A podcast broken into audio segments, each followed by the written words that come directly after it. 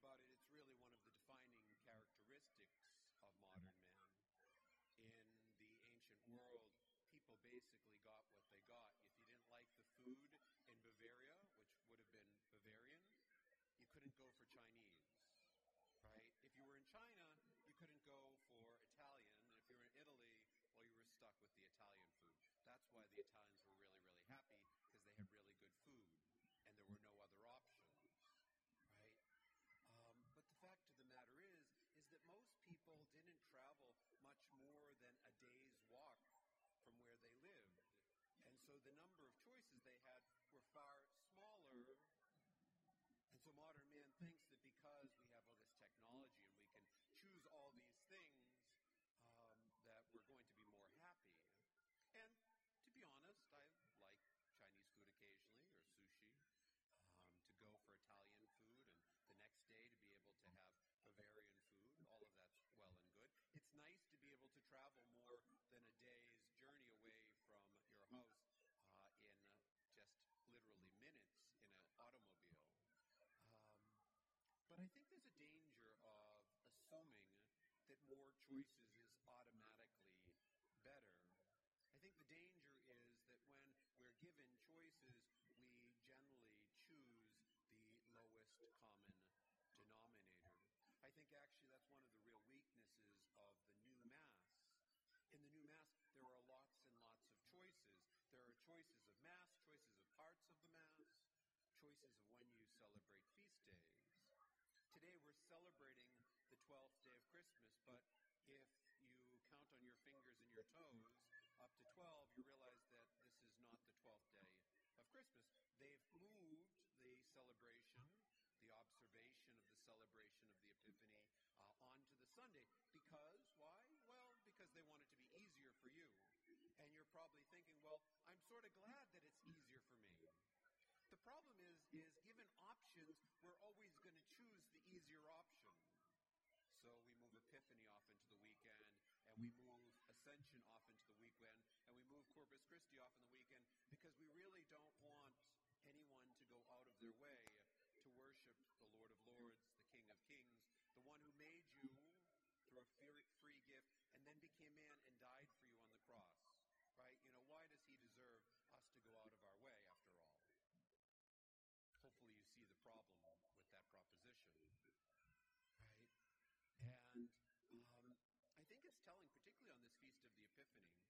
You know, in many cultures, there's a tradition of um, the late Magi, a Magi who was convinced by his friends to go, but left a few days later, and so he missed the Lord and spent basically the rest of his life playing catch up, trying to find Jesus. In fact, there was a movie in the '60s made about this, made about this story, uh, this tradition, and finally, the late Magi caught our Lord just as he was dying on the cross. Um, sort of a so- sad story. In Italy, some places in Italy celebrate the witch Befana. Don't worry, we're not talking about an occult witch. She was the witch who um, sent our Lord away from the inn, saying there's no place for the inn. And then she realized that she sent away the King of Kings, God Himself. And so in penance, she spent the rest of his life, her life, trying to find our Lord to give him a gift to make up for it. And along the way, giving gifts to little children. This is the um, Italian version of gift giving. In many places, it's the three kings who give, give, give gifts. In some places, it's St. Nicholas. In some places, it's the witch Befana who gives gifts to little children, trying to make up for the fact that she forgot to give gifts to our Lord. I think the moral of the story is don't be late. Don't choose necessarily the lowest common denominator. Don't always seek the easy way out of a situation. You know, I joked with the people on Christmas who came at 5 and at midnight that with the road conditions given the blizzard, they might be just a little bit imprudent for coming to church all that way in the middle of a snowstorm. But then I said to them, you know what? The Magi were a little imprudent as well.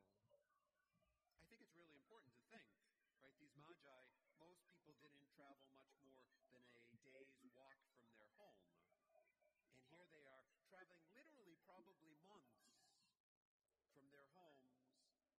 this backwater. You know, it's not like they were going to New York City or Rome. They were going to Jerusalem, which really wasn't all that much of a city in the Roman Empire. And they didn't even go to Jerusalem. They went to Bethlehem, a day's walk from Jerusalem. This little backwater hick sort of town looking for a king. If you think about it, if you think about the risks from robbers and starvation, the provisions they would have needed, the costs of traveling first century, it was really an imprudent thing. And they were really on a schedule, right? The star appeared, and they had to make a choice. Are you going to leave now, or are you going to miss him? Because just days after our Lord was born, Herod starts looking for the child, trying to kill him, and so they go into hiding in Egypt. So if you're that late king, that late magi, you're not going to find him. You need to leave when the time is right. You can't spend too much time weighing your choices. You know, that's the thing psychologists have found about choices. The more choices we have, the more likely it is that we're going to regret the choices that we make. When I was a kid, there were three channels on TV. Whew. It was so much easier. A, B, or C, right? And usually only one of them had cartoons on, so I knew which one I was choosing, right? It was easy. Now you have 10,000 TV channels on, if you're still hmm. watching TV, which I recommend you consider not doing, right? And you sit there and you look at the TV channels, and you're always regretting maybe there's something good on channel 998, but I only got to channel 340 right before I passed out from exhaustion from all of that heavy duty lifting, pressing the button, right? We need to make the choice to do the hard thing when our Lord presents that hard thing to us. And a large part of it is discerning. And a large part of discerning is recognizing what our bias is. And our bias is usually that lowest common denominator to sit on the couch, to stay comfortable, to do things the easy way. And when we recognize that bias to do things the easy way, in prayer we really need to overcorrect the opposite direction.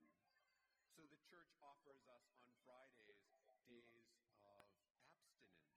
It gives us permission to abstain from meat on Friday in recognition of the great gift that Christ gave us.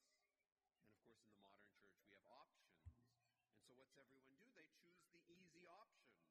Oh, I'll say a rosary, or I'll say sign of the cross, right? Um, and I won't give up meat on Friday. By the way, the church does require us to give something up on Friday, but it gives us this option. So everyone chooses the easy option, or says they choose the easy option. Right? That's the problem with all these choices. If you're inclined to eat meat on Friday, you should really take it to prayer and say, or to not eat meat on Friday, should I say, really take it to prayer and say, well, which was the most uh, difficult thing to do? Right? Um, because the more difficult thing to do is the thing that's probably more loving. Right? Think about your wives, think about your husbands, think about your children, right? You come home after a long day and you take off your clothes, husbands, and you put them on the ground because you're tired, right? You're inclined to take the option to leave them where they fall. Which should you choose? Which option should you choose? Probably the one you're not inclined to, right? Take the clothes, put them in the laundry, maybe even do your own laundry, right? Because it's the loving thing to do for your wives. And wives have the same sort of uh, temptations, right? To choose the easier option. You know, let's call out uh, for takeout rather than uh, making dinner, right? Well, which is the more loving thing? Now, I'm not saying you have to choose one or the other all the time, but we should be aware that given options, temptation to be like the late Magi, to put it off, to delay, to do the easy thing, and then to regret it for the rest of our life. And the thing about choosing the easy way out is that it becomes a habit. We do it once, we do it twice, we do it three times. We say, oh, maybe tomorrow I'm going to choose the hard option. Right? This is St. Uh, Augustine's famous line Lord, make me a saint, just not yet. Problem with that might get hit by a bus. That's one of the ones, the lines my mom always used to use for me. When I wanted to do something fun, she's like, I don't know, might get hit by a bus. But when there was something hard to do, she's like, oh, uh, yeah, let's do that right now. Because we might not have time to do it later. Right? You want to pray? Let's do that now. You want to do something fun? Well, maybe we can do it later. But it's not really important right now. Let's choose the hard thing first. That's the example of the Magi. They chose the hard thing at the right time. They chose to follow that star, and so they didn't miss that encounter with the living God. This is the day the Lord has made. He's made this day to encounter Him. The question is, are we going to choose the hard thing